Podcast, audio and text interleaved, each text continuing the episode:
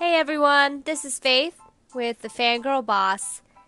I'm back and I'm going to be talking about a movie that just came out recently Valerian and the City of a Thousand Planets. Okay, there will be spoilers. I will try to keep the most heavy spoilers to the end, but just so you're forewarned.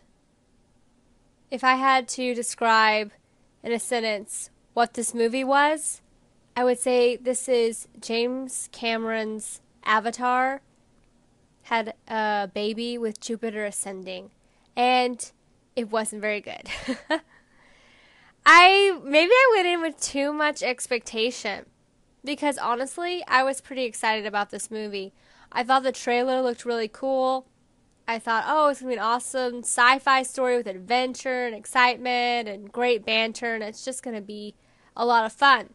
I didn't expect it to necessarily be mind blowing or extremely deep, but I really wasn't prepared for how utterly boring, utterly boring this movie was. Probably the biggest offender was the plot.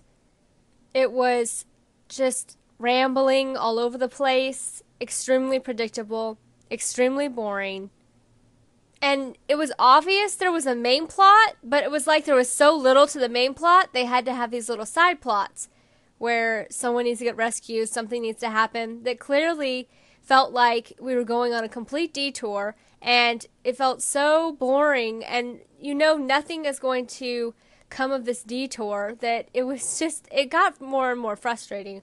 Honestly, the first half of the movie was to me the best half because I still had expectation that it was going to get better. And then by the end, I realized this movie really was that bad and I was I wasn't that happy at the moment. I went to the matinee, so there were only like four or five other people and the lady sitting not too far from me, I could hear her visibly uh loudly sighing for the last like 15 minutes of the movie, like constantly. I clearly she just couldn't handle anymore. Was the plot really that bad? No, honestly, the plot had potential. It was just potential wasted. The villain was extremely lame and boring and could have been I, I don't know, it could have been something. He wasn't even threatening. He was just disappointing. I mean, they act like we don't realize that he's the true villain, but it, yes, we know he's the true villain. You don't have to be like, "Oh, look, it was really him who killed those people." We we really figured that out probably from the moment he came on screen. I mean, honestly, I knew from very early on he was the bad guy. And to be honest, that could have all been forgiven. I mean, if they had had enough interesting characters. Every other character was completely unfleshed out and boring they had some interesting alien species, but I felt like they were so underdeveloped uh, that I I really wish they had done more with them, or maybe just shown more of them personality wise. It became like they were just one collective. They were just one alien species, and it would have been interesting to see a little more of their actual character than just their situation you know, their cause that they were fighting for. Watching the trailers, I had no problem with Dane and Cara being the main actors. I thought they looked like they were going to be great choices. However, watching the movie, I really wondered why they were chosen. Not because they weren't good actors, but because I felt like the roles that they had written were not roles that matched Dane and Cara at all. My sister and I had a long discussion about this after she ended up watching the movie herself, and both of us agreed Dane is not a womanizer or not a believable one.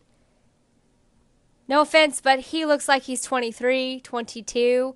Exactly how are we supposed to believe that he has like hundreds and hundreds of women that he was with. It just, it really seems odd. Their description of him as this soldier, as this womanizer, you almost think he's like a Chris Hemsworth actor playing the role. I mean, I, I really think that it would have made more sense if you had someone honestly older. It would have felt more believable. And the same goes with Cara. I liked their banter, but a lot of their banter I felt like just didn't make a lot of sense. I mean, they were reacting over the top often about things that just don't really need to be that big of a deal. Also, making the romance a major focal point from their very first scene was, I don't think it was a good plan. Maybe they should have cut him in a little more subtly. After all, in one scene he asked her to date, and then almost the scene next, he's asking her to marry him. We've really seen nothing between them. I mean, sure, they have some initial chemistry, but are we supposed to believe that they have enough chemistry to make us root for them to get married just because you told us they're going to get married? He wants to marry her from almost the beginning of the movie? And why does he want to get married almost in the beginning of the movie? Nothing really has much explanation. There's almost no backstory on the main characters. And that would be okay if maybe they had shown a little more of their characters through their words or actions, but I felt like their actions and words never really matched up with with things like oh, he's a womanizer, oh, he's this, but it's not really evident and also it just is hard to believe. Then there was Rihanna, which I felt like they completely wasted her cameo. I didn't have a problem with her acting, she was fine, but they gave her a role that felt completely tacked on, and then they just randomly killed her off in the most obvious this is just Rihanna having a quick cameo. Okay, now she's leaving. Way. I, seriously, the her character, whose name is Bubbles, which that uh, that name, I have no idea why they chose that name, but Bubbles says, "Oh, I must have been injured in the battle, and that's why I'm dying." How do you not know if you've been injured? Uh, how do you not know that the battle was where you got injured? Where else did you get injured? Is an injury enough to kill you, and you don't even know that it's happening? Now that I've completely ragged on the movie. I do need to add in some good points to the movie. CGI is great. They have a really fascinating sci fi world that they create, a lot of world building. I liked the strong partnership between the main leads, Valerian and Laureline. Really, I've watched worse movies and enjoyed them. So it's not like I completely didn't enjoy the movie. It was just, it was too long my expectation was a little bit higher than what they were giving me. And it didn't help that the movie only continued to get more boring and more boring as it went on. Which basically, by the time you leave, you're just left with why the heck did that all happen and why did they waste all of that movie? Overall, I'm going to give the movie a 3 out of 5. Uh, the CGI and the world building saved the movie.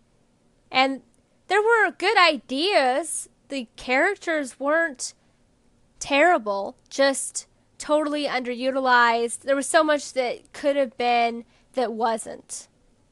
And if you're really going to make a movie like that, then you need to cut off at least 30 minutes because it's it's a really long movie experience. Let me know your thoughts on the movie. Did you like it? Did you not like it? Do you agree with me? Do you totally disagree with me? I'd like to know what you think. And until next time.